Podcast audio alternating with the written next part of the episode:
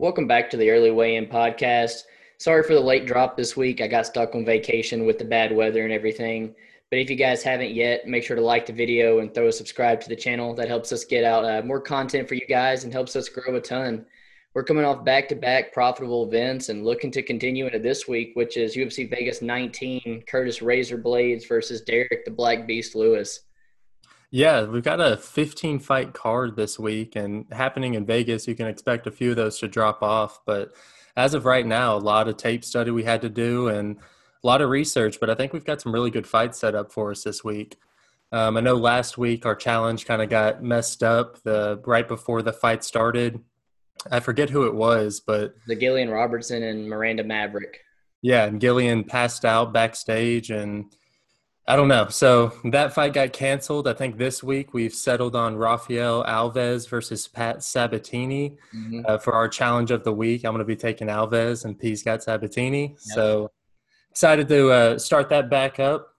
So we're going to start off the fight card with the polar bear Sergey Spivak and the mountain Jared Vanderaa. Sergey Spivak, you know, as we've seen on Instagram, he looks pretty good right now. He looks big. He's been training with Francis Ngannou. And what we know about Spivak's game is if he can establish that grappling game of his, he will dominate you. I mean, he's shown that, especially in the Taito Avasa fights, the first one that comes to mind. Right. Anytime he wanted to take it to the ground, he got it. And, you know, we've seen in a couple of Sergey Spivak's fights where he just looked a little bit undersized, which, you know, the Instagram pictures of him training with Francis Ngannou, that makes me feel good. It looks like he put on that weight because we did see in like the Walt Harris, the Marcin Tybura fight, just not big enough to get that ground game established and really just get pushed up against the cage by the much bigger man, Marcin Tybura. Tybura in that first round got 3 minutes of control time, in the second round 2 minutes, and in the third round 2 minutes. Those you just can't give that type of time up against in a heavyweight matchup. And then Jared Vanderaa, you know, he's a 2-to-1 dog coming into this, and I will admit that he hasn't really shown anything on the regional scene to me that would justify him being UFC caliber. The only thing that worries me is that him being 6'4" with an 80-inch reach, he is that big heavyweight that we've seen Sergey Spivak have problems with in the past. And it really does worry me. You know, I think that Spivak could absolutely go out there and show that he's I forget what he's sitting at right now, but like minus 265 favorite. But Vanderaa, if he is able to stuff a takedown, I really could see that size being a problem as the fight goes on. And we've seen Spivak you know, make some improvements standing up. And Vanderaa is definitely hittable, but he's shown a good chin. So the longer the fight goes on, I could see Spivak gassing, especially with Vandera's weight kind of, you know, wearing on him as the fight goes on. Yeah, man, this one originally scheduled for 256, and it's been rebooked due to Vanderaa testing positive. Going into it, I know we are both pretty high on Spivak, you know, and kind of wanting to bet him, but after tape study, I think we're probably going to lay off of here, man. He is 2-2 in his UFC run so far. Those two losses you talked about, two ranked, you know, heavyweights in Marcin Tybura and Walt Harris. So definitely fought, you know, way better competition than you've seen Jared Vanderaa fight. Sergey is very young, man, at 26. He's got a ton of time to improve. He works that jab well, and I think he's going to be much, much better on the feet compared to Jared Vanderaa. But like you said, man, he's kind of a novice off his back. He really has a hard time getting back to his feet. And Vanderaa is a massive, massive heavyweight. Coming off his win over the Contender Series, I mean, you know, I don't think he got a finish on there, to be honest with you. And he didn't really look that great to me, but Dana always needs heavyweights. That's why he's got signed. And in his interview there, he called out Sergey Spivak. So ask and you shall receive, you know. Maybe he sees something, you know, in his game, much like definitely not the person I would be choosing out of the heavyweight lineup to be not facing at all, man. Debut. Not at all. But like I said, maybe he watched the Tybura fight or something and sees where he might be able to overpower him with this size. And in the small octagon, I think Jared might have success with that.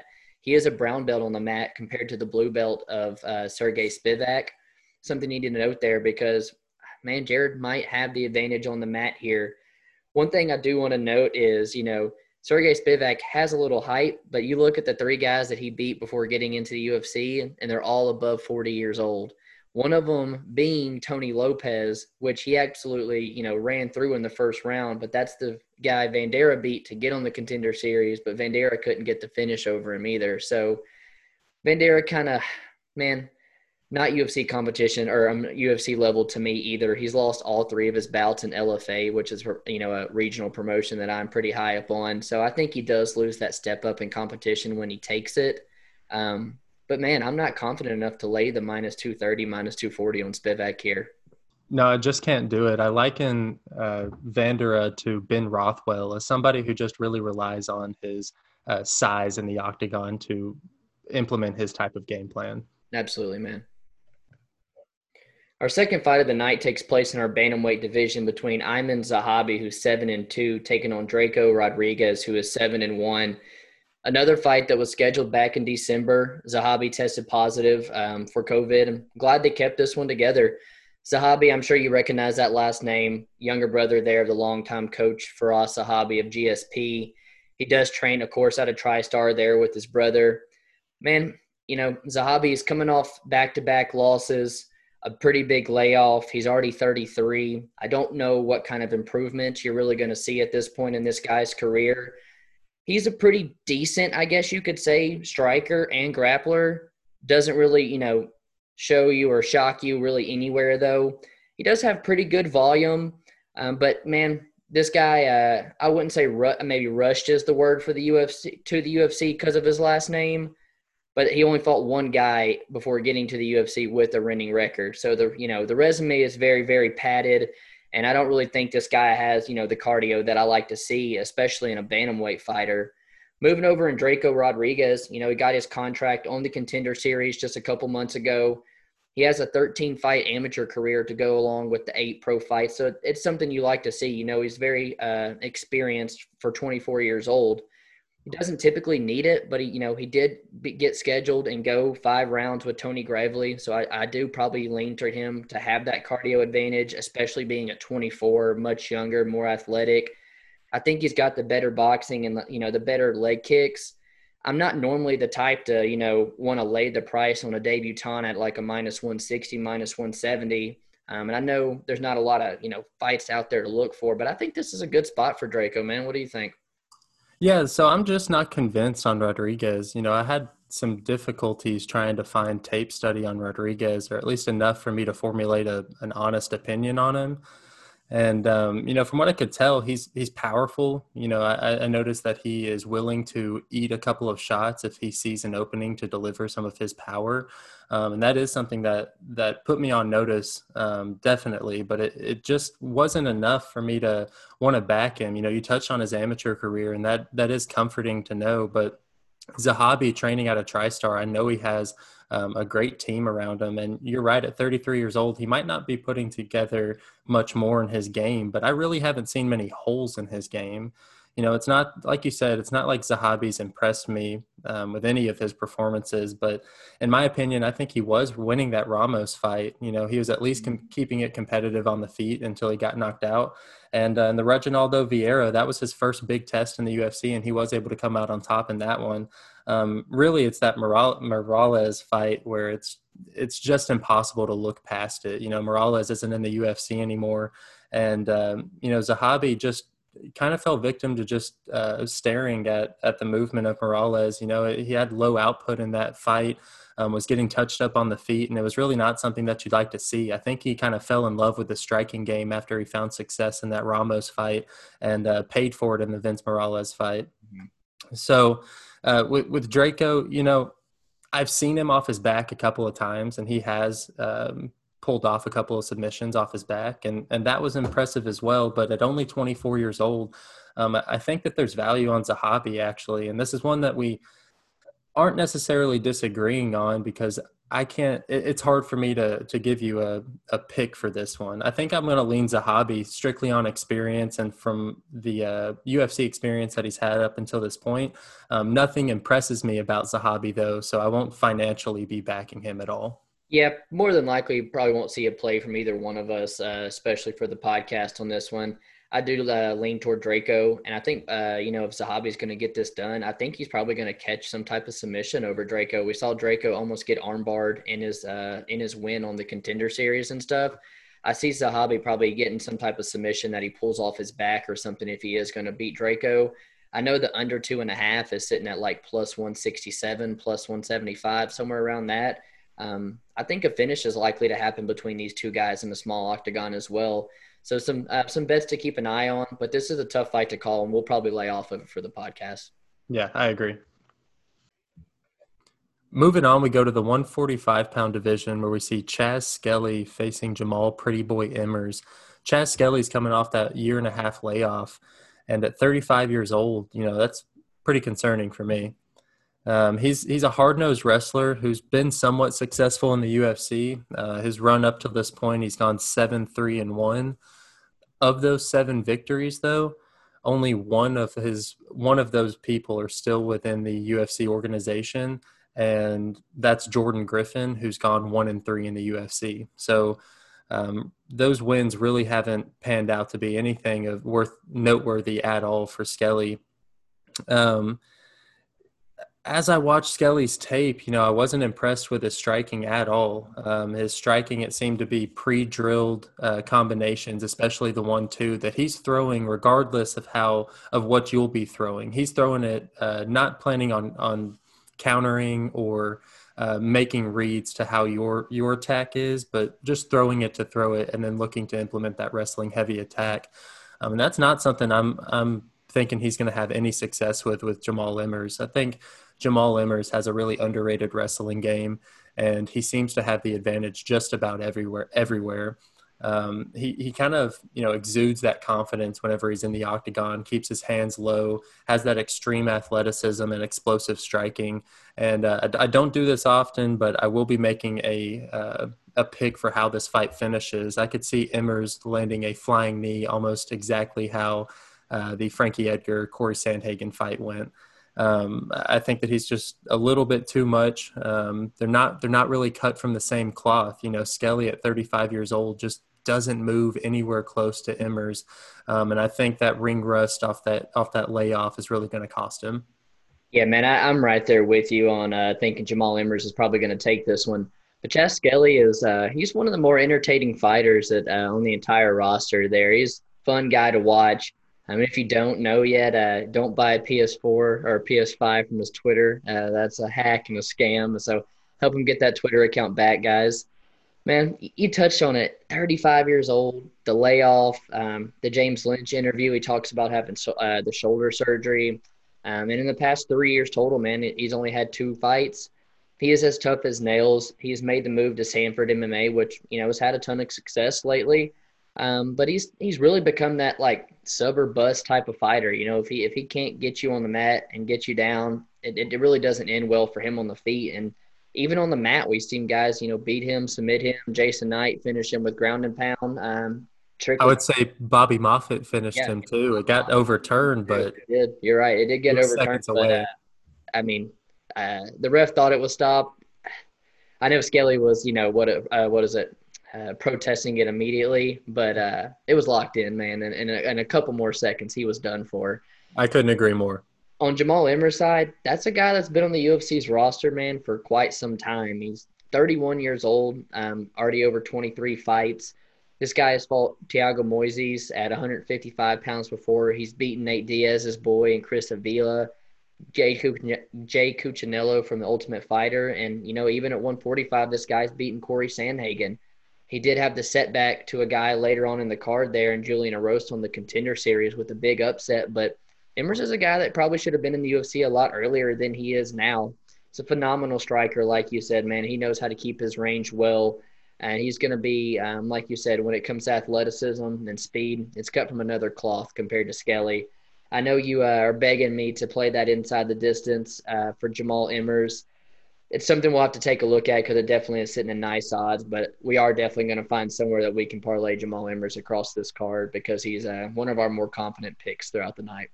Yeah, I love that. Even the first round TKO by Emmers is plus 700 right now, and that's something I'll be making a personal degenerate play on for sure. Absolutely, bro.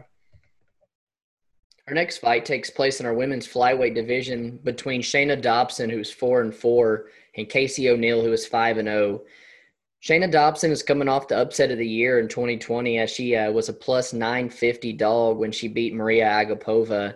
But let's be honest, man, Maria Agapova, she pulled some type of Michelle Pereira stunt where she's dancing to the ring and absolutely burned herself out before she even started the fight.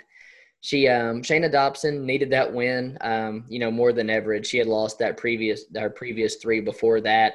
Looking to get on, a little bit of a hot streak here. She's made her move to Team Elevation where she's, looked great. She's shown a good gas tank, and she is really strong and athletic compared to a lot of these other females. Her record, at 4-4, it's not great, but she is a case of, a girl being rushed to the UFC. She second pro fight, she's fighting girls like Nico Montano, and her fourth pro fight, she's in the Ultimate Fighter house fighting Roxanne Modafferi. So 4-4, she's fought some great girls, but there's something to note in Shana Dobson is she's never won back-to-back fights ever, and she is coming off a win. Taking on a girl in Casey O'Neill, who's making her UFC debut at 5-0, 7 amateur fights to go as well with that. She does train out of Tiger Muay Thai, but I did see the James Lynch interview that I watched where she's actually not there due to whole COVID and everything. Why other fighters, he said, like Peter Yan and stuff, have had to go to American Top Team and stuff because Tiger Muay Thai has been, I guess, closed down. But with Casey O'Neill, she reminds me a little bit of like Macy Barber, man. She's got that mean streak to her. She almost likes to hurt girls, It is hard for me to lay the price tag on a debutante like that, and especially in one who is only 5-0, who has a relatively weak level of competition. But you did some digging and found out why that is. Yeah, word around town is that up until this point, every single fight that she has on her record has been set up by her dad, who is actually the promoter of the fight organization she's been in. That you really got to call into question that record. And even though Shana Dobson's 4-4, I'd much rather see her at least fighting the level of competition that she has than just getting tomato cans and coming in as a debut fighter, being a favorite. We've seen that quite a few times, especially in women's MMA, where there's a lot of hype surrounding a debut fighter, and they just don't pan out the way because they just haven't seen that level of competition just because there's such a big gap between UFC caliber women's and regional level women's MMA. Dobson, like you said, that kind of the upset win over Agapova blew her wad, and Dobson did what she had to do. I think Maria Agapova is going to have similar success in the first round with anybody like she did with Dobson, just because she is such a big, powerful woman. And like you said, with Casey O'Neill, she does have that aggressive style to her. And I think that that might be something that Dobson's going to have to endure, especially early. Once again, Casey O'Neill, she's one of those fighters that can become really predictable with her striking. She doesn't really throw many combinations, and I've seen in quite a few of her fights, girls timing takedowns off of her singular straight right or her jab that she pumps out there. That being said, she does a really good job at creating scrambles whenever she does get taken down, and usually winds up on top in some type of submission. So the jiu-jitsu's there to back up the crappy takedown defense. So that's nice. Shana Dobson, though, with the experience level, I'm going to lay off this fight probably, but if I start winning and I want to make a live bet, the Shana Dobson by decision sitting at plus 255 is probably where I lean for this fight to go. Yeah, I'm probably going to stay away myself. I do lean toward the Casey O'Neill side as, other than who she's fought, there's not much that impresses me with Shana Dobson. She got put out by Priscilla Cochera in the first round with strikes. And Casey O'Neill training at the Tiger Muay Thai, I think she does have the ability to touch Shana Dobson and put her away. But, Dobson's a dog, man, and she's going to be there for 3 rounds. As far as a podcast, I highly doubt you see a play. This is a tricky fight right here, man. And I think, we've seen it as the public has been all over Shana Dobson as she opened up as a big dog, and after her previous upset, the public's wanting in on that. So it's definitely getting down to a pick 'em where I think it should most definitely be. Yeah, one other thing to note about Dobson is she really does have the frame at 125 pounds to really be physically imposing. I know I just talked about Agapova kind of bullying her in that first round, but Dobson is kind of similar to Sajara Eubanks, where maybe not the most technical fighter, but they do have the raw talent and athleticism that can really go a long way in women's MMA. For sure. One last thing I wanted to note is, you know, seeing girls at 5-0, a lot of them have to go through Invicta or even the Contender Series, something like that, before they get their shot. And this girl's getting a shot right here. So the UFC might see something in her that, you know, we just don't see. And this could be punishment for beating their little gym in Agapova, you know? Mm-hmm. Yeah, it definitely could be. But at the same time, Casey O'Neill's been fighting in her backyard. So we might could see Shana Dobson come out here and maybe get above a 500 record. We absolutely could, man. This is too close of a fight for us to call. Mm-hmm. We now go on to the 145-pound division, where we see Rafael Alves, who's 19-9, take on Pat Sabatini, who's 13-3. Rafael Alves, he's making his UFC debut coming off that Contender Series win over Alejandro Flores. He guillotined him. You know, something to note about Alves is athletic-wise, he is a he looks phenomenal. A couple of fights that I was able to watch, he started it with like flying kicks, spinning wheel kicks, switch kicks. He's just extremely athletic. And I think that, you know, as far as his build, he reminds me of, you know, like a small man. What I'm trying to think of somebody, Johnny Walker, I guess, is somebody who's just extremely athletic and you don't really know what he's going to throw.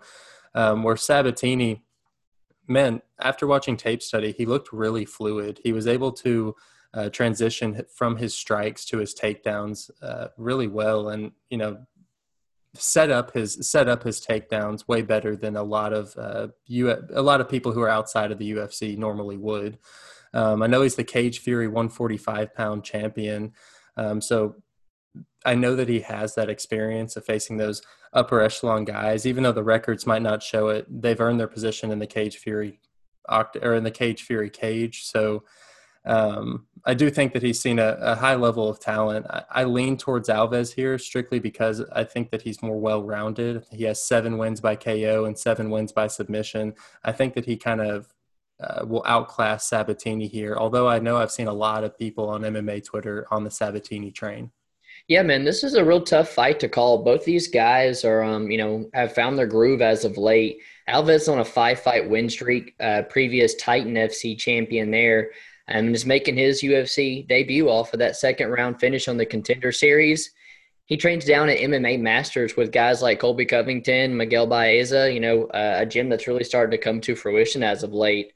One thing to note about Alves, though, is his last 4 fights have been at 55 or even one at 160. So this guy has not fought at featherweight since 2014.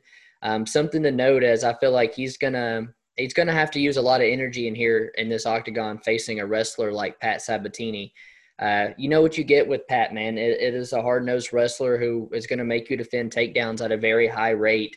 He has won 5 of his last 6 with 4 finishes. And you talked about the Cage Fury featherweight champ. He's a 2-time champ there. And a former D1 wrestler with the jiu-jitsu black belt, has 9 wins by submission himself. So more of a, you know, one-dimensional fighter there compared to Alves, who, like you said, is a very well-rounded guy fighter with the 7 wins by sub, another couple by TKO. He's got great forward pressure, man. He walks you down, and he really wants to land that big right hand of his, or he has a nice high kick that he throws too. But he's a little heavy on that lead leg, man, and he eats a little bit of jabs himself, and I think being so heavy on those legs, it's going to be a little easy for Pat to get in there on him and avoid some of those takedowns. This is the challenge that we are going to go with for tonight, so I'm going to lean toward the dog and Pat Sabatini here. I don't necessarily think he should be the plus 150, plus 170 dog here. I understand maybe as a slight dog, but at these odds, man, I feel like I got to play him. I think you just got to be careful of the traditional wrestling entries and the guillotine of Alves. Yeah, I would be lying if I said I wasn't worried about Sabatini's wrestling. You know, and Alves's tape study, whenever he fought Felipe Douglas, I noticed that he accepted being on his back for the first round in that fight, and then got pressed up against the cage in that second round before getting that knockout. Definitely something I'm worried about with Sabatini's pressure, but I could see Alves making Sabatini hesitant, especially early on, because of the power that Alves has in his hands. It'll be something that Sabatini will have to figure out how to close that distance without getting knocked out. Absolutely, man. One of a few that we disagree on the night, but a lot of tough fights to call this week with guys making their UFC, debuts and, feeling like we're getting a good lean on quite a few here, man. Yeah. We stay in our men's featherweight division with a fight between Julian Erosa, who is 24-8, and Nate Landwehr, who is 14-3. And, man, this is going to be one of the best fights throughout the whole card. Both of these guys, as tough as they come and always come to put on a show. This is, the second or third UFC stint there for Julian Erosa, who's been very, very inconsistent throughout his career. Was on The Ultimate Fighter, then went 1-1 in the UFC before getting cut. Fights his way back to get a shot on the Contender Series where he upset Jamall Emmers there, but then goes 0-3, getting finished in majority of those fights to get cut yet again from the UFC. But then back in June, gets a short notice opportunity yet again and makes work of Sean Woodson in the third round, making two of his last three wins at a plus 350 or better underdog upset there. You can never count Julian Erosa out. He has a massive frame for featherweight. It's hard to see how this guy makes 145 pounds. And I think it's a little, evident that he has to cut a lot of weight because this guy's been finished on the feet 4 times. He doesn't really have, a good chin. Reminds you of James Vick up at lightweight a little bit. On the other side of Nate Landwehr, that's our boy from Clarksville. He is 1-1 in the UFC, and he's coming off a hell of a fight with Darren Elkins. He opened as the minus 160, and currently this fight is, getting close down to a pick'em. So I really hope we can support our Clarksville boy there. He's got the wrestling to fall back on and fought great competition at M1. These guys were 16-4, 8-7, and 10-1 before getting into the UFC. He's fighting excellent competition. I think we haven't seen, the best Nate Landwehr yet. The one knock on this guy is he's very, very hittable. But if there's one guy that's more hittable than Nate Landwehr, it might be Julian Erosa. Mm-hmm. Him or Darren Elkins. And right. Gave us a wonderful fight in his last time out. Nate Landwehr, it's got to be a breath of fresh air facing somebody like Julian Erosa after being matched up with Movsar Evloev. Yeah. Completely counted out in that fight to becoming, like you said, a pick'em here. Nate Landwehr, we've seen 2 different showings of him in the UFC. One where he gets, the hellacious KO from Burns with the knee up the middle, and then the fight of the night with Elkins. We know that Landwehr is going to kill or be killed out there, and that's something that I really like. When I'm supporting a fighter, especially the fact that he's a local boy, it really makes this hype to just back him. Just getting the opportunity to back somebody local, we haven't had that option recently. I forget who it was that just fought out of Clarksville. Jacob Kilburn. Thank you very much. Yes, Jacob Kilburn, where it was one of those guys where we just can't back him, and finally we're in a position where we can. Julian Erosa, you noted on his chin, man. He's been touched plenty of times, and that's not something that you want with somebody like Nate Landwehr, who will stand in the pocket and trade with you. Julian Erosa, extremely long for the division and throws from really unique angles. I kind of compared him to Dan Hooker, where you can tell that the length of his arms almost forces unique angles when he throws. And then he utilizes his footwork almost like Dominic Cruz in his entries and how he stays in his striking range. Erosa tape study, it's impressive. I think that his fight style is really fun to watch. I just don't think that going up against somebody with Nate Landwehr, who can take that punishment and then also has the wrestling background to fall back on in case it does go to the mat. I think Nate Landwehr has a much more solid base, and I feel more comfortable backing him, especially that he opened as the favorite here. Absolutely. I'm on Nate Landwehr as well. I know we've already released a play via Twitter for you guys back in Nate Landwehr. And we talked about it earlier, the under 2.5 is at even money in this one. And, I could see a finish in this one as well. Yeah, I kind of like the fact that we can bet Nate Landwehr straight here and then almost hedge it on the under 2.5 because these guys are throwing down. And I got to imagine the only reason why the under 2.5 is that even money is because of how tough Nate Landwehr is. And maybe they're thinking that because of that toughness, we could see the judges.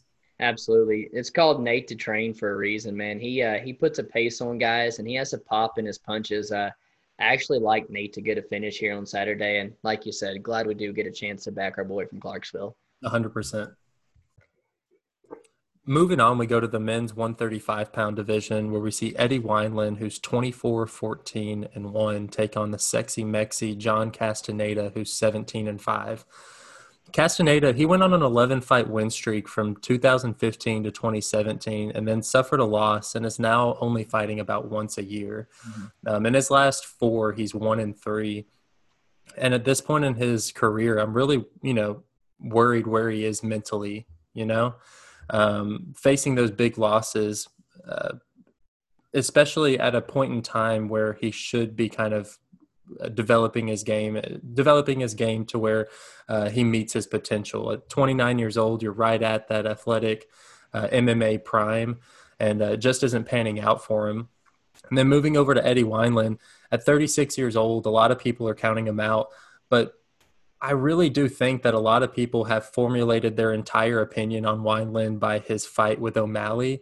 And to be real with you, even though I don't like O'Malley, O'Malley is an anomaly in that division. I'm telling you right, I'll be the first to tell you, John Castaneda at 5'6" isn't going to be able to do what Sean O'Malley at 5'11" was able to do in the striking realm. Eddie Wineland, I'll admit that he has glaring holes in his game, but he's more than made up for it with the power. I was watching one of his fights, and I believe it was DC that was talking about his ability to deadlift 400 pounds. It's evident in his power, and at 6-8 in his UFC career, no wonder why he's still on the roster. It's because he can deliver that knockout shot at any time. Yeah, man, this one's a fun one, and Castaneda is one that we've seen, a lot of people be on, and it's actually reversed these odds as Eddie Wineland opened as the -150 favorite, and Castaneda is now about the -130. Wineland, he's lost 3 of his last 4 fights as well. And at 36, one of the lone WEC guys we have left, I see a pink slip maybe coming his way, man, if he doesn't get this one done. But he's also in a good spot to get this one done. It's one of his easiest opponents to date. I compare him to that of, maybe Gregory Popov. And, we saw what Eddie Wineland did to when he was able to take a step down in competition. You talk about the yearly appearance of Castaneda, and, Eddie Wineland's in the same boat. This guy's fought one time in 2017, one time in 2018, one time in 2019, and just one time in 2020. So really as inconsistent, as inactive as it gets there.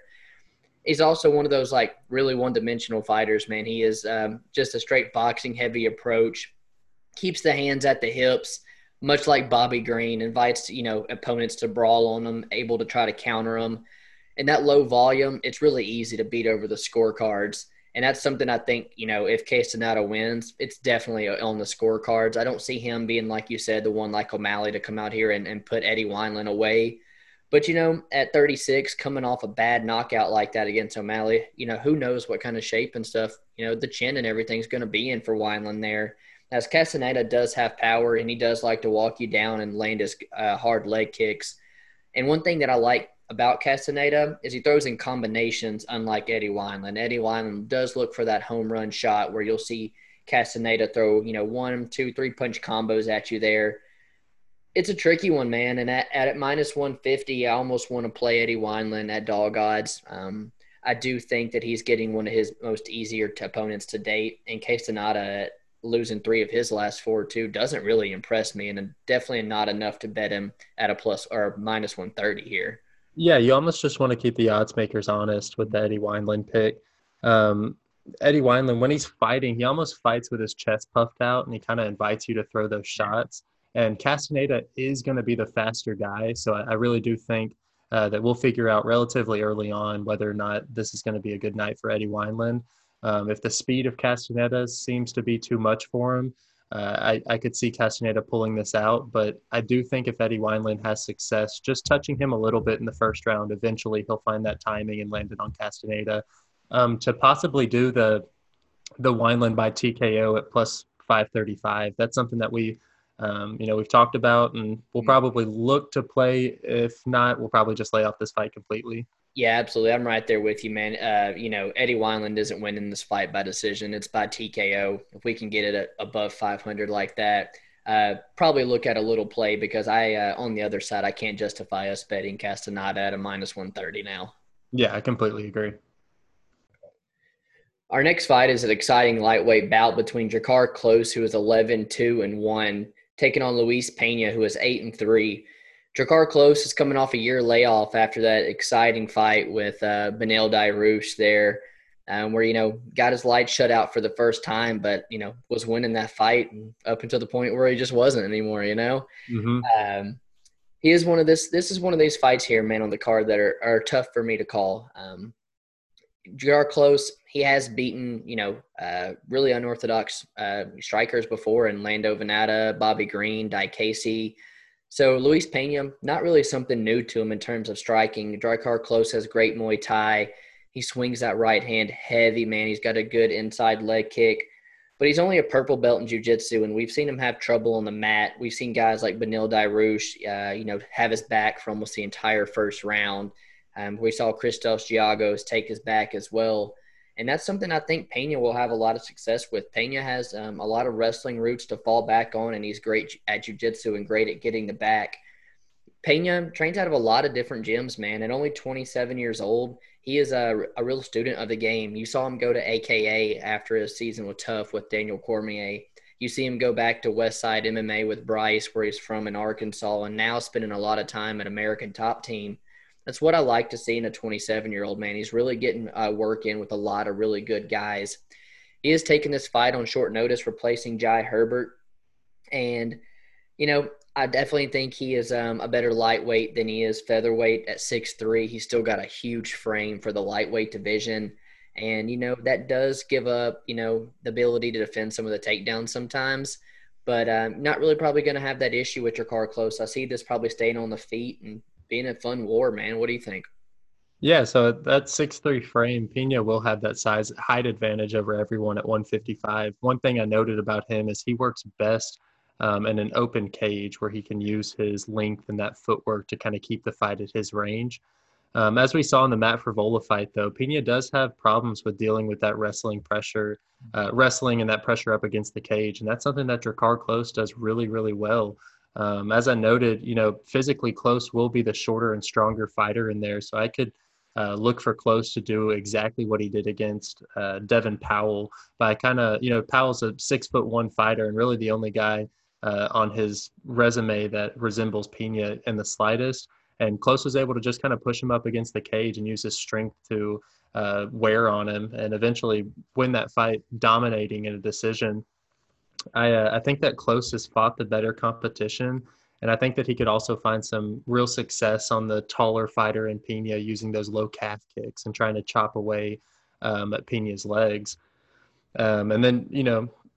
That being said, I do think Drakkar Klose could be in some trouble in the stand-up game with Pena being as long as he is, and it makes me feel a little bit more comfortable knowing that Klose has the wrestling to fall back on if he does start to lose in those exchanges, where Pena, he doesn't set up his shots very well. And as we saw in the Worthy fight, just a lazy takedown attempt, which ultimately got him submitted. Mm-hmm.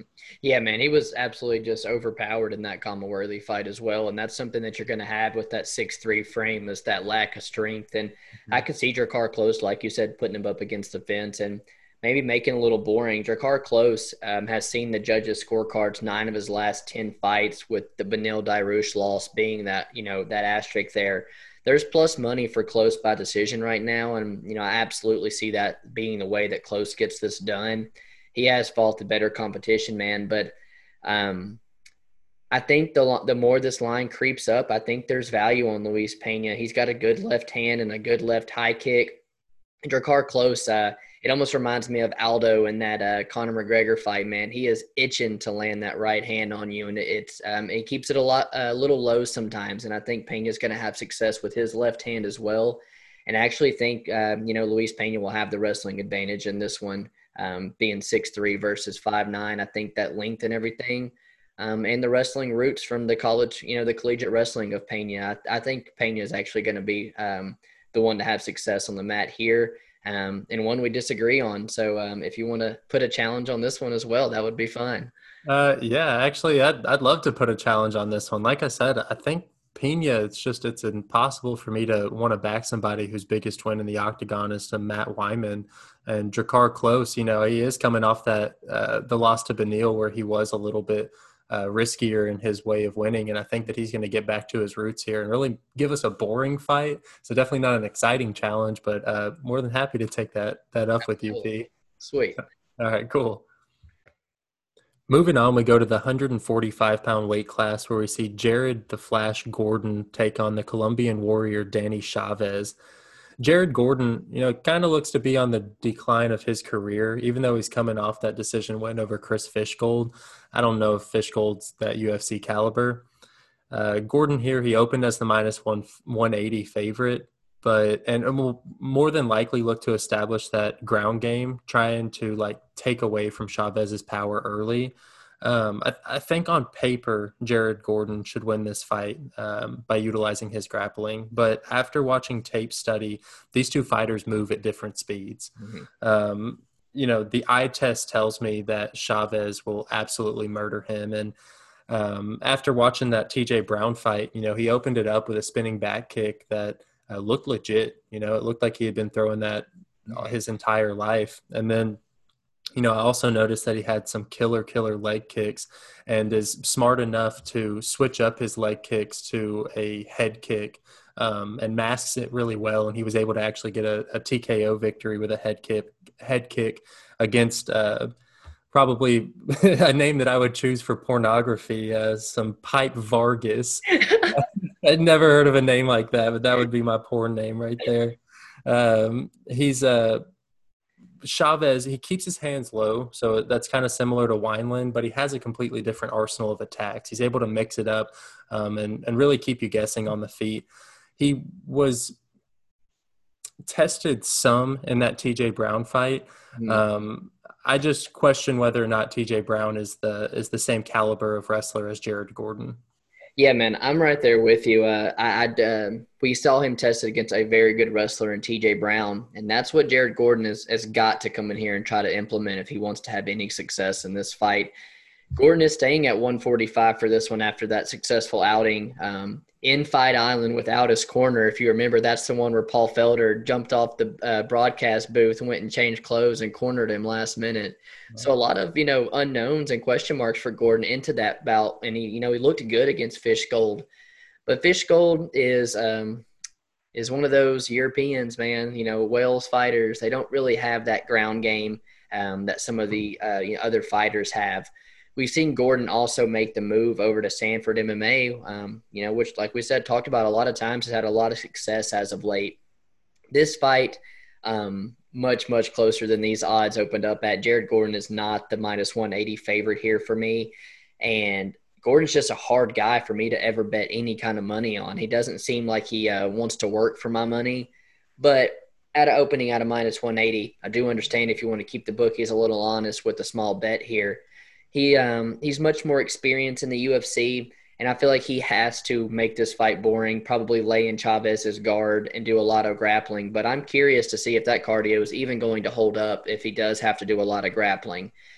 On Chavez's side, man, I want to bet him, but I don't. There's not a lot of tape study out there for you to see on him outside that TJ Brown fight and maybe another fight or so. But the public seems to like him. He opened up as another underdog, and the public has went in and steamed him. I saw a lot of people on him on that TJ Brown fight as well. He trains out of MMA Masters with a couple other guys on this card.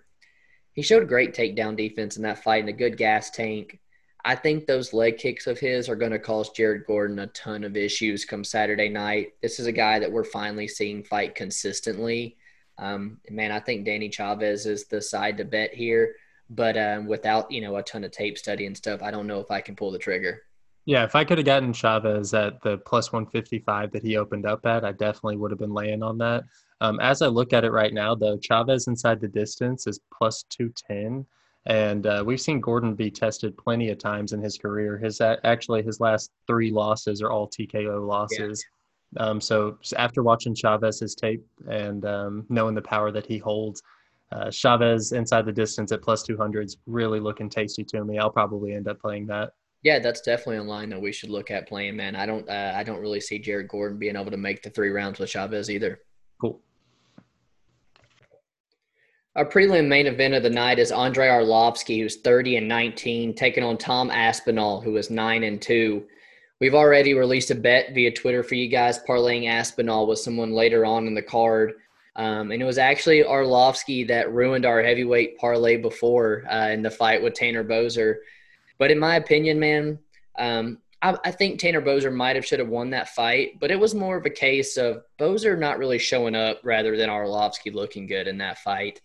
Arlovski is the Roxanne Modafferi of men's fighting, man. He's 3-1 in his last four, and the UFC cannot find a way to get rid of this guy. They feed him to the wolves, and somehow he comes out on top. He has been an underdog in every fight but one since 2015, and there for a while with Francis and Stipe and stuff, his durability was really in question. But he's went back to the drawing board and he's found a way to stretch these fights out, man, and really get him to the judges' scorecard where he's found a lot more success. He has good volume, and he's got 5 times the professional experience of Tom Aspinall. But with that comes the age, man, of 42 years old. And when he does fight those power punchers, it doesn't normally end well. And Tom Aspinall at 27 years old brings a ton of speed and a ton of power to that division. One of my, favorite prospects in that division right now. He's got 100% finish rate, trains there with Darren Till. But this is the biggest step up for Tom Aspinall in his career to date. He has had a pretty easy UFC run with the ex-middleweight and Jake Collier and the light heavyweight on short notice and Alan Bodeau. We haven't really seen his gas tank tested, and we've seen Arlovski stretch these fights out. So I wouldn't be I wouldn't lie if I say I was a little nervous, but I'm not really, man, because Tom Aspinall, I think, is the real deal. What about you? Yeah, so Arlovski, in his last 15, he's 5-9-1, but he's currently riding that 2-fight win streak. And he's just one of those guys, like you said, where everybody counts him out, and then he shows you what he's capable of and kind of reminds you that at one point in time, he was that upper echelon of the division. He was the champ. Right. And at 42 years old, I got to give it to him. And his last time out against Bozer, I remember when that fight started, and I think I texted you and was like, hey, he looks like he's in good shape, you know? He had abs. He had everything that he had whenever he initially came into the UFC in 2014. I mean, dude looks good at 42 years old, and it is the weight class of dinosaurs. So, the age isn't too much of a concern for me right now in Arlovski's career. I really boil it down to skill level. I think Aspinall, man, after watching his striking, knowing his grappling credentials, it's really easy for me to jump on this hype train, man. He's finished 8 of his 9 wins by first-round KO, which is always concerning, like you said, especially against a guy in Arlovski who's kind of made his career in those later rounds. But Aspinall, I think, will have some similar success to Rozenstruik, Francis Ngannou, those guys who are able to catch him early, just because Arlovski kind of does take time to get his striking range figured out. One thing I do hope Aspinall can overcome is in that Tanner Bozer fight, it kind of looked like Tanner Bozer was just deer in the headlights, kind of caught looking at Arlovski. Arlovski does something really well. He's willing to stay in the pocket and doesn't really bite on feints. And I think that was something that Tanner Bozer was really looking to capitalize on, but just couldn't get anything out of Arlovski. So with Aspinall, I really hope that he just commits to his strikes early, which I don't think he's going to have a problem with, and hasn't had a problem with it at any time in his career up until this point. And then also, it makes me feel pretty good that we got to see a glimpse of Tom Aspinall's ground game in that Bodeau fight where he wound up in mount and just looked dominant. So from what we have seen from Aspinall, one of my highest prospects. Absolutely, man. We jumped on that train for sure, and I know we're all over Tom Aspinall. We got him in a parlay, and I know we've even talked about playing that TKO. We think he's going to get it done pretty easily. And you got to imagine that Arlovsky's going to be okay with keeping this on the feet. So with Aspinall, like you said, training with Darren Till and Tyson Fury, I got to imagine that they formulated a game plan that could really cause problems for Arlovsky here. Absolutely, man. Moving on to the middleweight division, we have the Russian sniper, Nasruddin Imavov, who's 9-2, taking on Phil Megatron Hawes, who's 9-2 himself. Nasruddin Imavov, it was comforting to see in his last time out against Jordan Williams, whenever their clash of heads happened, Imavov instinctively shoot for that takedown and even get it. You know, like, it's one thing to shoot instinctively, but to also have enough wherewithal to complete the takedown is a whole nother level for me. And so even though it was kind of a fluke of a scenario, the way Imavov kind of bounced back from that really made me happy. It really made me more confident in backing him. He also has like a pretty well-developed striking game. He doesn't just wing punches. He's good about keeping his eye on the target and delivering those good straight punches. And he has an insane counter right hand that once he finds that timing, it's really game over for you. And then moving on to Phil Hawes, you know, he's tried a couple of times to get into the UFC. First time out against the Cuban Missile Crisis, Julian Marquez, really paid for it in one of the most devastating KOs I've seen to date. And then in his Dana White Contender Series, in his second time around, you know, he showed extremely hard leg kicks early on in that fight. And I think that that's something that he'll probably look to do in this Imavov fight as well. Phil Hawes, he throws with 100% power. We didn't really get to see much of his game in his last time out against Jacob Malkoon. It kind of seemed like he had Malkoon running from the very start. Malkoon was constantly worried about that power. It reminded me of Khamzat Chimaev versus Gerald Meerschaert, where from the opening bell, you could tell they were worried about the power. Phil Hawes, he will also instinctively shoot for the takedown and go back to that wrestling base of his, but he just does not have the frame at 185 pounds to do that for longer than 2 minutes at a time. He's always had a problem with gassing out and to date has not seen the third round in any fight of his. So I do lean towards Imavov here. And if you're going to play Imavov at all, I would recommend playing him inside the distance, strictly basing that off of Hawes' cardio issues. Yeah, man, this is a good fight here, and it's another one, you know, it was rescheduled from a couple weeks ago, and I think it was because Phil Hall had a little bit of weight issues making that 185-pound cut. Imavov, we're just not getting the same odds around this time. I think you could got him around a plus 140, plus 150 last time, and it's more of a pick-em right now. Imavov is on that six-fight win streak coming off the debut win against Jordan Williams where, like you said, showed great fight IQ. That was a very high-paced fight, too, as well, and he showed great cardio in that. He trains out of the MMA factory there in France with guys like Cyril Gain, and Cyril Gain's actually in camp right now for Rosenstroik, so you got to think that he's getting really good looks right now, and at only 24 years old, he shows very promising things. I give him the advantage on the feet. I wouldn't say the wrestling advantage on the mat, but he's going to be able to hold his own there without a doubt. Mm-hmm. I don't want him to show some, a little bit of tall man defense and let Phil come over the top with that big right hand. Phil's extremely dangerous in round one, but it's almost like a round one or bust kind of situation because he carries so much weight and he uses so much power in all his movements that he just doesn't have the gas tank for it. Hawes is another guy that I don't really think likes getting hit, in my opinion. He reminds me of the Rodolfo Vieira, man. You know, like you said, doesn't like getting hit and also really doesn't have the cardio after, making that massive weight cut. But I will say, Phil Hawes, like you said, multiple tries to get in the UFC, and that's because the UFC really wants this guy in the UFC. And looking at him, why wouldn't you? He had that in his fourth pro fight. He's fighting Andrew Sanchez in the Ultimate Fighter house. Then he gets the Julian Marquez Contender Series shot coming off a loss. Then he gets another Contender Series shot and easily the easiest debut opponent to date in Malkoon. The UFC really, really likes this guy, and they really want him to, to have a good time in the UFC. What I do like about Phil Hall, I will say, man, he's riding a five-fight win streak, and it's been the move to Sanford MMA that's really done this for this guy. He used to be there at Albuquerque, New Mexico, and I said it on the first time we broke this fight down. Jackson Winklejohn, the exact opposite place where this guy should have been. He is not a long, rangy cardio kickboxer, man. He's the exact opposite. And I think now he's made the move to Sanford MMA and really found his groove. It's all about that cardio, man. I really think it's Hall's early, Amavov late. I think I really do like to play there on Amavov inside the distance. And I know that we have parlayed this fight not going the distance with Emmers earlier in the card there to get relatively even money on that. Yeah, this has got to be second to the Nate Landwehr-Rosa fight as far as my list of excitement. Yeah, this is going to be a hell of a fight and a good one to kick off the main card. 100%.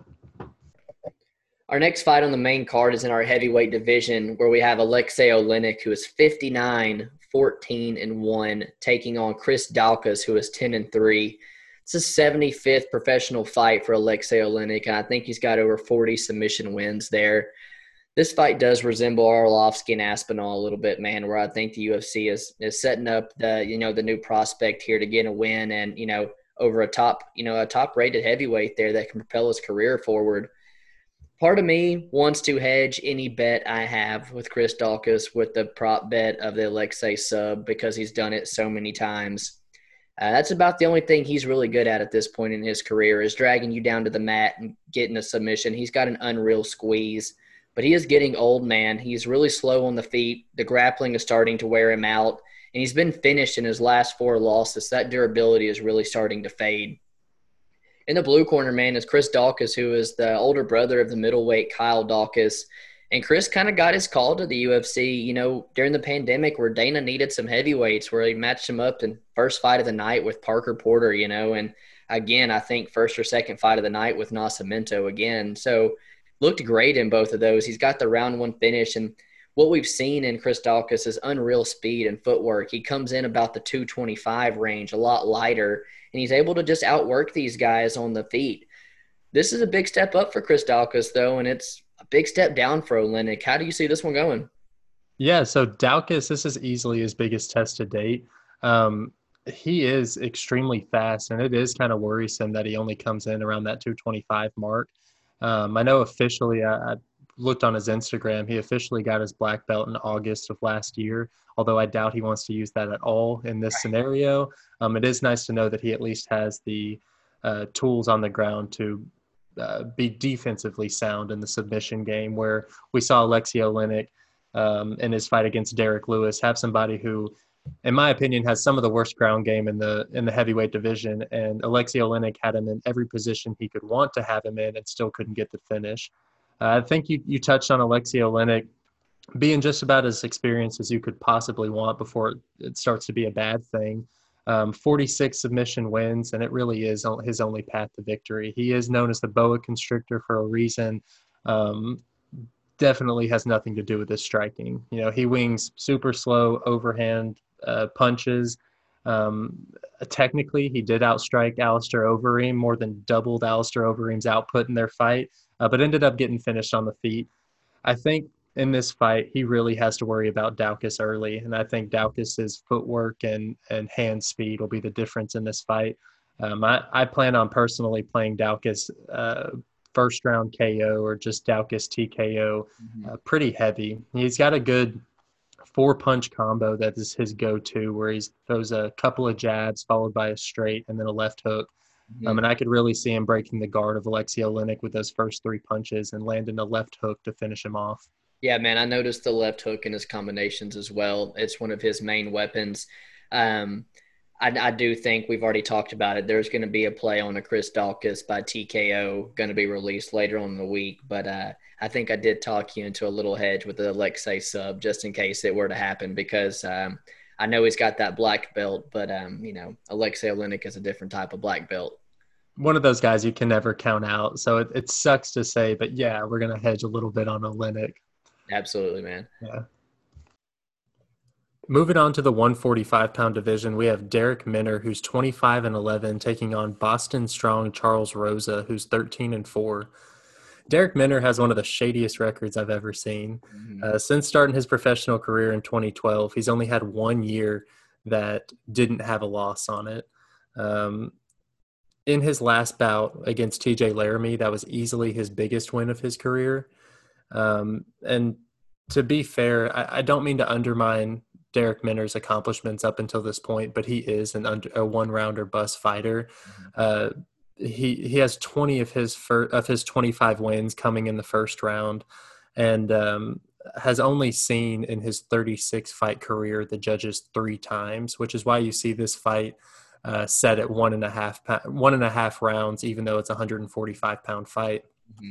And then with Charles Rosa, you know, he has 8 wins by submission himself, and I do think that this will be, you know, if Charles Rosa can outlast Derek Minner's first-round submission attempts, that this will be all Charles Rosa.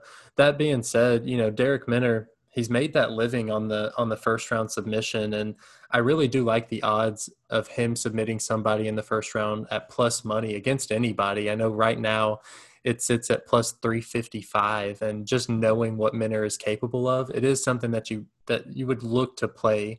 That being said, Rosa has shown his submission defense, especially in a even better grappler and Bryce Mitchell, going all 3 rounds with him and really being in some pretty bad spots, but able to work his way out of them. I think Charles Rosa will look to keep this standing and kind of wear out Minner. Minner's going to force the fight to Rosa and force him to engage, and I think that's where Rosa might have to deal with some early submission attempts, but eventually we'll win this fight. Yeah, man, it's a fight that's not getting a bunch of attention, but it is on the main card for a reason. This one's going to be a fun one, and it's going to have some awesome grappling exchanges in it, which not everyone appreciates, but I know we will there, man. They both are submission artists, and they're both excellent at catching these submissions in transition and a lot of the scrambles. But like you said, I think Rosa's going to have a much easier time with Minner here than he did with people like Bryce Mitchell. He does train out of a good camp in American Top Team, and he's going to have the advantage on the feet here. He had that big layoff after the Shane Burgos fight, but he's came back, and he's 2-1 since, with that loss being to Bryce Mitchell, where he showed tremendous submission defense there. I do lean to him to most definitely have the cardio advantage as well, but he's going to have a tough round one to get out of. Derek Minner is pretty much like you said, man, live or die by the sub, and he doesn't really have a gas tank to go the 3 rounds. I don't normally do this, but I almost see the jiu-jitsu canceling out in this one. I know the over 2.5 is plus money, and again, not something I typically do, but I'm looking at it a little bit, man. You talked about him seeing what the judges scorecard only 3 times in 36 fights. It's very concerning and could be something that deters me from playing an over 2.5. But Charles Rosa is good at stretching a fight out, and he doesn't really have the finishing ability. But Derek Minner is I don't know if he necessarily gives up, but, man, when that cardio goes, he gets put in really dangerous positions that just about any fighter is going to get the finish there. It's a tough fight to call because I think both guys are going to be able to both guys are going to be in positions that give the other the chance to snatch up a sub.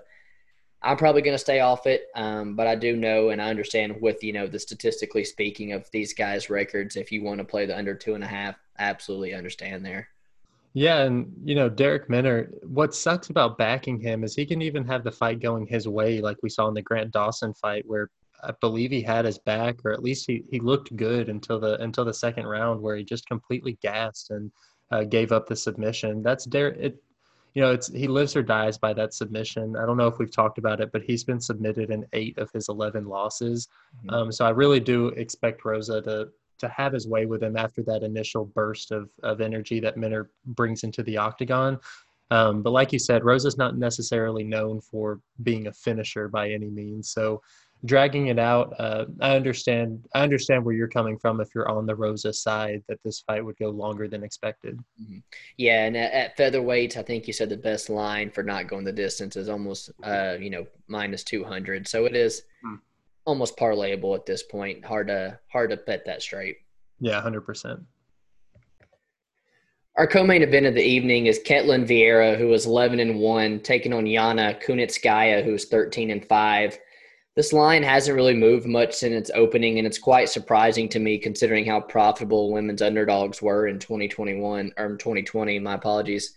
But I also don't really know why this is the co-main event. In terms of divisional rankings, they are a little, high up there, but not an exciting co-main event by no means. Vera's 11-1 with the lone loss being the TKO to Aldana, which was a KO you don't really see in a lot of female fights, man. These odds, I would say they're probably a bit wide. I don't think Ketlin Vera is the 3-1 favorite.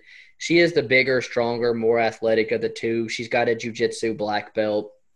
And on the other side is Yana Kunitskaya, you know, the longtime partner of Thiago Santos, trains out of American Top Team.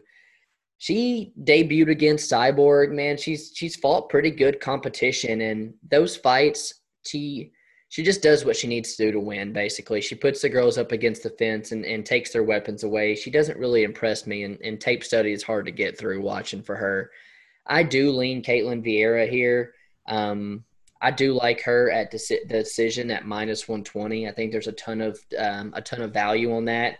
Reason why, she's only have one UFC finish, and it's over Sarah McMahon, who tends to gas after using all that grappling. But the over 2.5 hit more in the women's 135-pound division than it did in any other weight class in 2020. I think there's a lot of value on Vieira by decision at -120. Other than Cyborg and Aspen Ladd, who both are heavy hitters, you don't really see Yana being finished that much. Yeah, Yana's not one to make a fight pretty. If she's getting the win, like you said, it's more of one. It's one of those grinding type victories, and you know, her strength should not be underestimated in the octagon. And we saw in her time in Invicta, her utilize that clinch position a lot. And even in her debut against Cyborg, she actually controlled her up against the cage for a little over 2 minutes. And that's Cyborg that we're talking about. You know, even though Cyborg isn't in the UFC anymore, in the limited time that she was, it was dominant from start to finish. And Yana was able to push her up against the cage, had the positional advantage over her for, like I said, a little over 2 minutes. And that's something that we saw her do in her last fight against Solyarenko as well, just forcing her up against the cage, making her work, not making it a pretty fight. Ketlin Vieira, though, you know, to quote DC, she's big for the weight class. She's very aggressive and she's very powerful, and that can be a problem for any girl in that weight or in the division. Ketlin Vieira's single loss being to Irene Aldana, and Yana Kunitskaya, she doesn't have the same height advantage that Aldana did, but she does have the same length that Aldana did. And if Kunitskaya can stay off her back foot and not fall to the pressure that Vieira is going to put on her, I could see Kunitskaya winning the exchanges on the feet. And then if she chooses when to engage and can force Vieira up against the cage, I could see her making this a little bit dirtier than what the odds makers are telling us it should be. Vieira in that Aldana fight, it was the only UFC fight that she's had where she didn't get a takedown on her opponent, and it cost her. So I can't imagine her wanting to get out here and try and make it a stand-up war with Kunitskaya. I lean towards Vieira, although I would not be playing that type of price tag for any girl fight, for that matter. Yeah, me neither, man. I do see her parlayed all over the place when I'm looking through MMA Twitter and stuff. And with the reputation that 2020 had with the female underdogs, it's not something I'm willing to put in there either, man.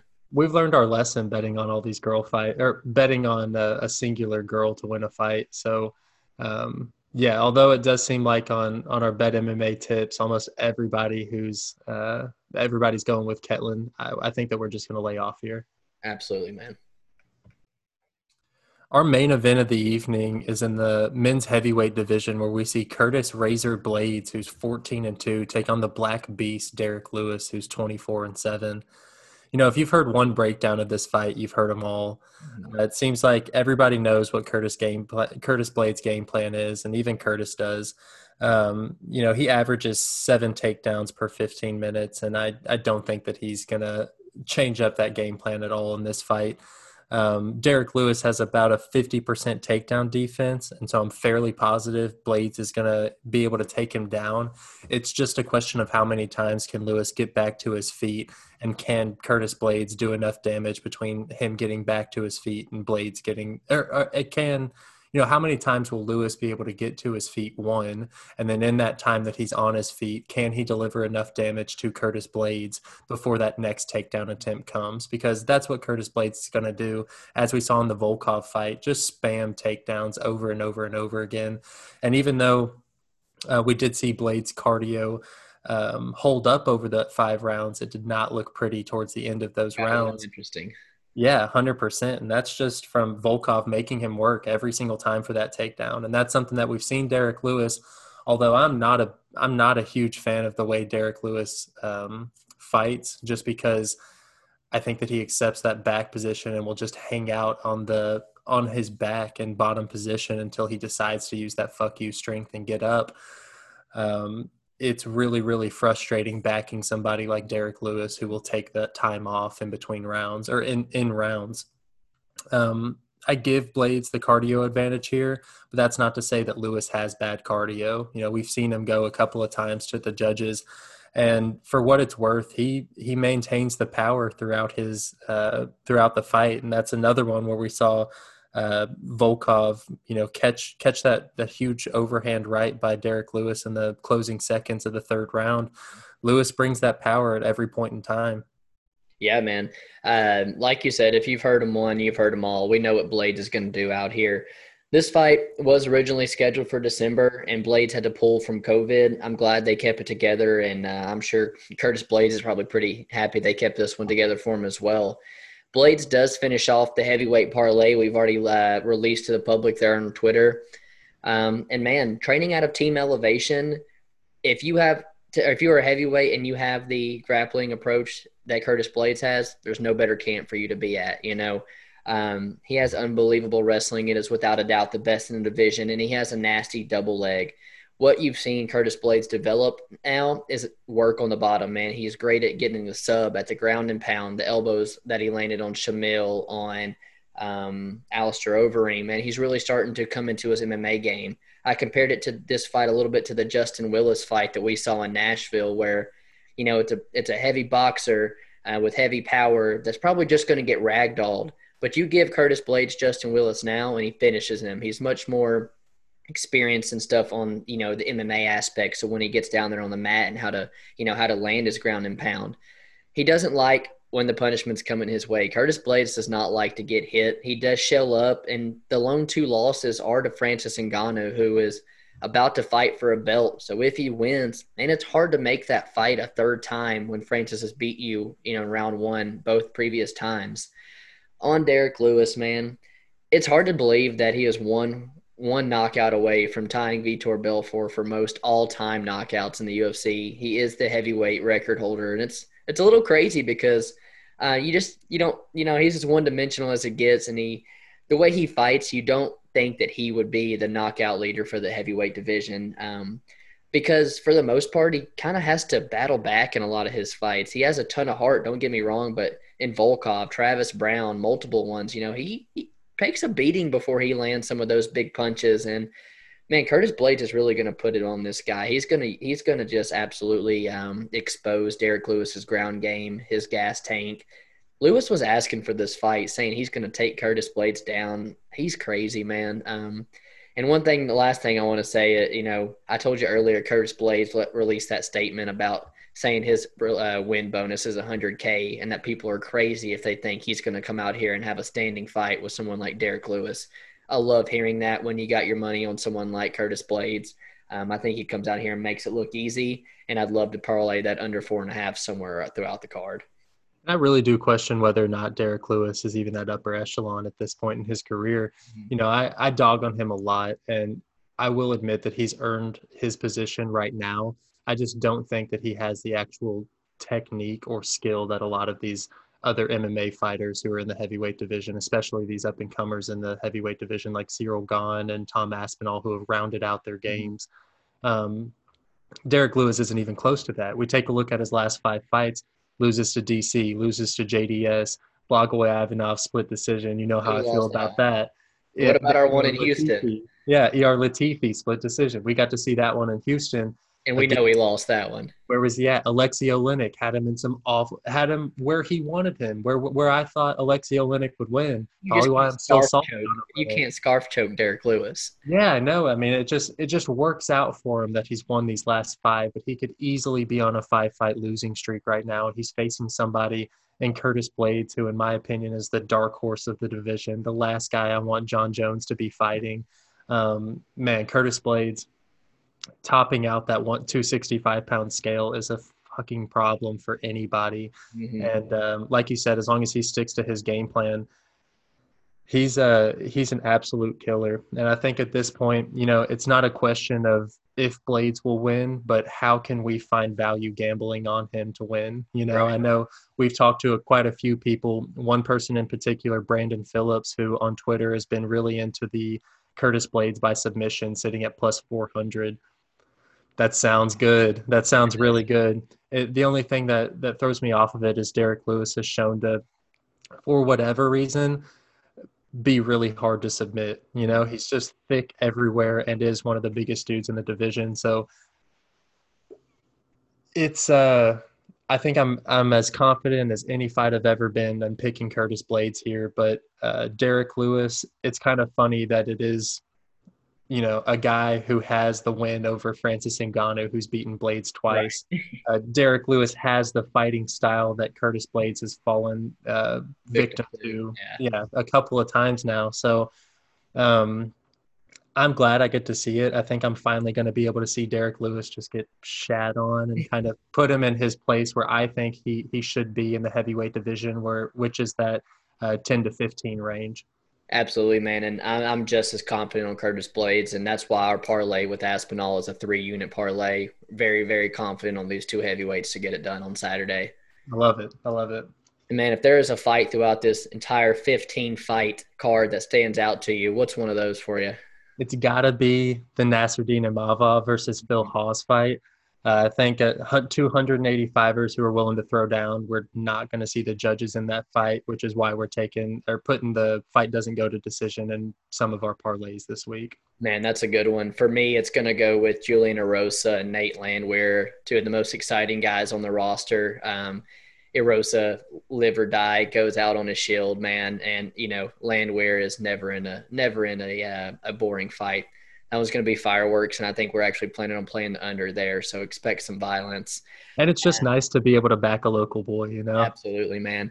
But for me, if I look through all 30 fighters here, one that stands out to me is the hype train that we jumped on a couple fights ago in Tom Aspinall, man. Really high on this guy. Such good hands. Jiu-Jitsu black belt to fall back on, and trains with some good guys over there in Team Kaboon in Liverpool with Tyson with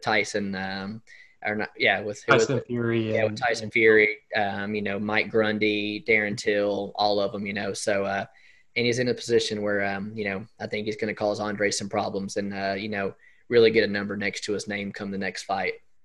Yeah. So for this one, I'm going to cheat a little bit. I've got two guys here, both of which I think are going to, who I'm looking to get a win inside the distance this weekend.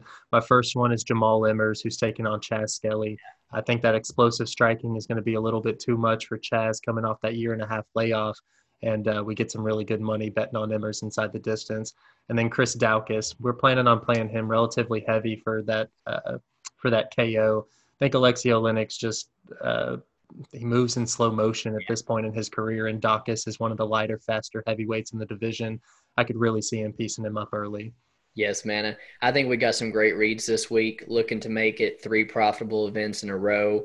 We'll have these bets released for you later this week. And if you're still here with us, do us a favor, subscribe to the channel, like the video. That helps us out, and let's make some money on Saturday. Yes, sir. Peace.